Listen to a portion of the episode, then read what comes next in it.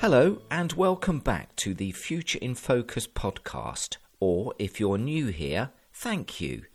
In today's episode, we speak to Sales Director at LRQA, Stuart Kelly, about brand assurance, what it is, its importance, and how businesses can build brand assurance. And we began our interview with Stuart by asking, what do we mean by brand assurance? Pretty simply, brand assurance is about a shift in mindset. It's really about protecting the brand and not just the operations.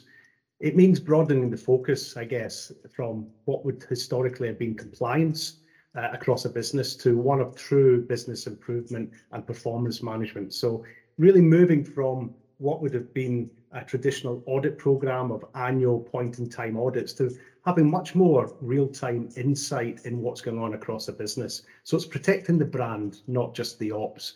It's about looking at public perception. It's about looking at the claims that the brand's making and making sure that you can stand behind those claims and showing that continual improvement towards things like health, environment, the carbon footprint that the brand is leaving on the earth, the people that it's working with and the communities that it's impacting. Stuart was then asked, in what way is brand assurance different to risk management? I think one of the key areas where it's different is really around that piece around not just compliance and not just operations. It's about demonstrating that desire for improvement and that ability to ongoingly improve and reduce the risk across the brand. It's about real-time flexible interventions and not just a snapshot in time. So it's much more about being confident that the culture of the organisation is the right fit for what you're trying to achieve, rather than reacting to situations in the past and reacting to things that are happening. It's being more aware of what's going on around and adapting your processes, your methods, your risk priorities to deal with them before they become real events and real issues for you. Our next question to Stuart was, why is brand assurance important? Brand assurance is more important now than ever because, leading brands have always been expected to be safe. It's now about how they do business. It's not just about safe products for their consumers, but it's about how they do business. It's the legacy that they're leaving on the planet, and it's the ability of their consumers now to see beyond board reports, to see beyond websites, and see the reality of what's happening around the world with that brand. So to me, it's important because it's also now about integrity. It's about not just making claims and hoping that you can achieve them, but rather it's about those longer term commitments that you're making as a brand and your aspirations, and being very honest and open about what you're doing. The world's now much more transparent than it ever has been. Consumers have the ability to see what's going on around the world and across a brand much more than they ever had before. And they're not taking things at face value anymore. They're questioning, they're challenging, they're looking for brands that meet their footprint, that meet their desire in terms of what they're doing on this earth. And that now becomes much more important so that brands can take a stance, but more importantly, continually improve and show transparently how they're doing against that. Stuart then gave us an idea of some of the crucial aspects of brand assurance. I think there's a few to call out. I think the first one for me is that one size does not fit all.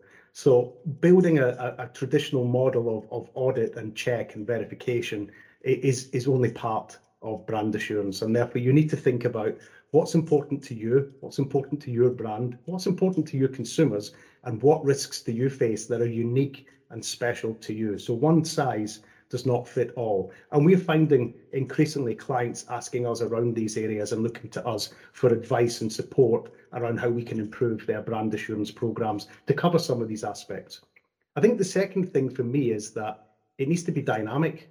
It's not something that you can do as a static once in time view of life. It's something that you need to think about changing and moulding as the reality of the world around us changes and moulds. And we've seen some great examples of that over the last few years with the tragic war in Ukraine, with the COVID global pandemic, and really the rapid shift that businesses have had to take to adapt to those circumstances and to continue to trade and to build their products for their consumers. So it needs to be dynamic. It needs to be moving all of the time and recognizing how the world around is changing at a much faster pace than it ever has in the past. And I think the other thing for me is that it needs to now have trust in some of the data that you have and trust around predicting those risks so that you can react to them before they become reality. So one size does not fit all. It needs to be dynamic. You need to be real time. You need to be thinking about it every day and reacting to what's going on around you. And thirdly, think about predicting what's going on around you so that you can react to it and be in better shape before it actually hits you. And finally, we asked Stuart if he could explain how businesses could build brand assurance. I think one of the key words to building brand assurance is data. I think businesses need to think about looking at where they are today, about having that real-time visibility of where the business is sitting, looking then at dealing with the priorities that the business has in front of it based on its aspirations, its objectives and its statements that it's making to its shareholders and consumers, and then dealing with those risks in a proactive way that enables it to put the company and ultimately the brand in control of its destiny rather than reacting to what's going on around it. So data to me becomes really quite critical in actually having that intelligence and making the right decisions around priorities and having that control for your business or your brand.